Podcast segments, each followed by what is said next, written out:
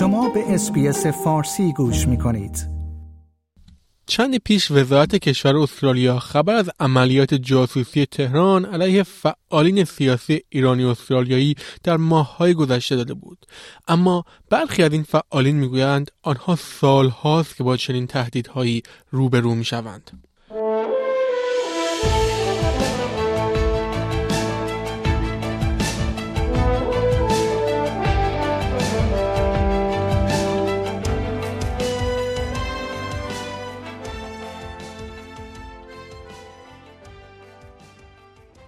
حدود دو هفته پیش کلر اونیر وزیر کشور استرالیا از عملیات جمهوری اسلامی علیه برخی از فعالین سیاسی ایرانی استرالیا در چند ماه اخیر همزمان با اعتراضات سراسری در ایران خبر داده بود. وزیر کشور حتی فاش کرد که خانه یک ایرانی استرالیایی توسط افرادی که برای تهران کار می‌کردند زیر نظر گرفته و با آن نفوذ شده است. Last year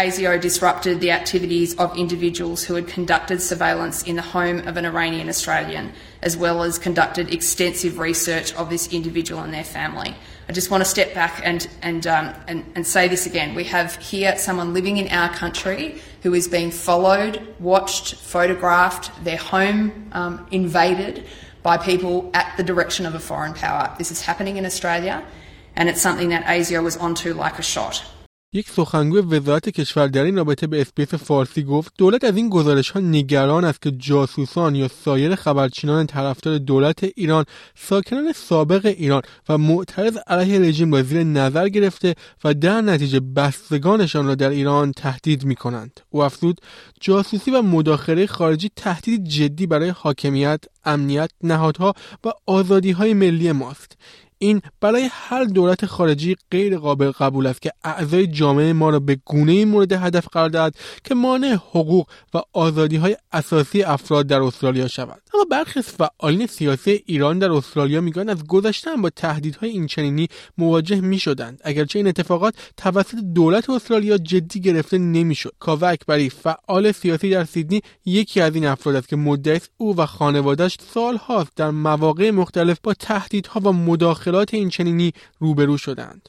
خیلی فهمیدن تازه فهمیدن جمهوری اسلامی به حال از شیوه مختلف استفاده می‌کنه برای نفوذ کردن شما ایرانیا. و یه چیزی که خیلی مهمه اینه که ما بدونیم که این یه چیزی نیست که تازه شروع شده.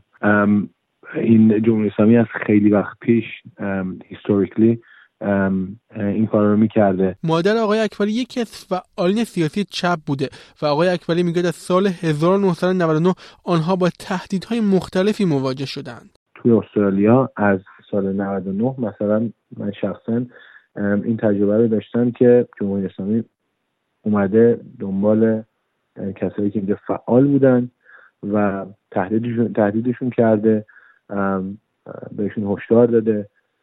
و یکی از اون آدما مادر خود من بود. او درباره اینکه چگونه با این تهدیدها روبرو می شدن توضیح داد؟ تلفن می‌زدن تلفن هشدار می‌دادن. همونجوری که می‌دونید سال 99 دیگه ما چیزای تکنولوژی الان نداشتیم که مثلا کل رادیو فلان اینا. ولی تلفن می‌زدن توی تلفن هشدار می‌دادن. به تلفن خونه توی چی میگن letter box mailbox note میذاشتن که بحث پسر تو دوباره ازت می‌گیریم. دخترت این نفر ازت می‌گیریم. از اینجور تهدیدا شرنگ گازش رو دست باز کردن و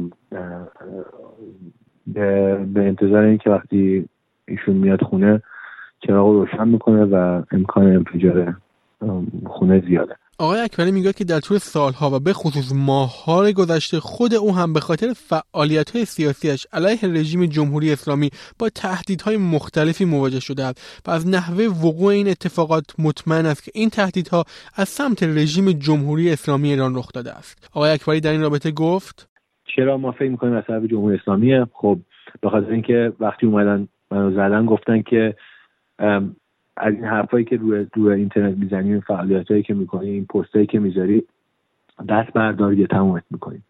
از سمتی برخی از نمایندگان پارلمان استرالیا میگن که این افشاگری جدید وزارت کشور استرالیا سوالات بیشتری را به وجود آورده است که باید به آنها پاسخ داد. سناتور کرل چندلر که ریاست یک کمیته پارلمانی برای بررسی نقض حقوق بشر در ایران را بر عهده دارد یکی از این افراد است. او گفت که روایت های بیشماری از ایرانی های استرالیا شنیده است که احساس کردند توسط رژیم ایران ترسانده شدند. We would like to see more transparency from the government around when and where this is occurring and what actions the government is taking to ensure that Iranians in Australia have confidence that they are being uh, well looked after and that this, these issues and these concerns are being taken seriously. گفتنی است در پنج ماه گذشته اطلاعات اینچنینی مختلفی توسط کشورهای مختلف گزارش شده است.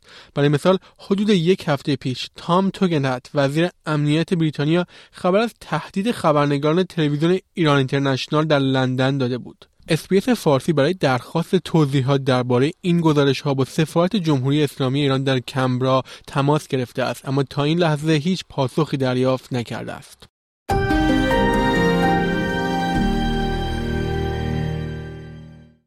شنوندگان گرامی این گزارش من نیو صدر از اسپیس فارسی بود که تهیه و تقدیم حضورتان کردم. like، share، comment. SBS فارسی را در فیسبوک دنبال کنید.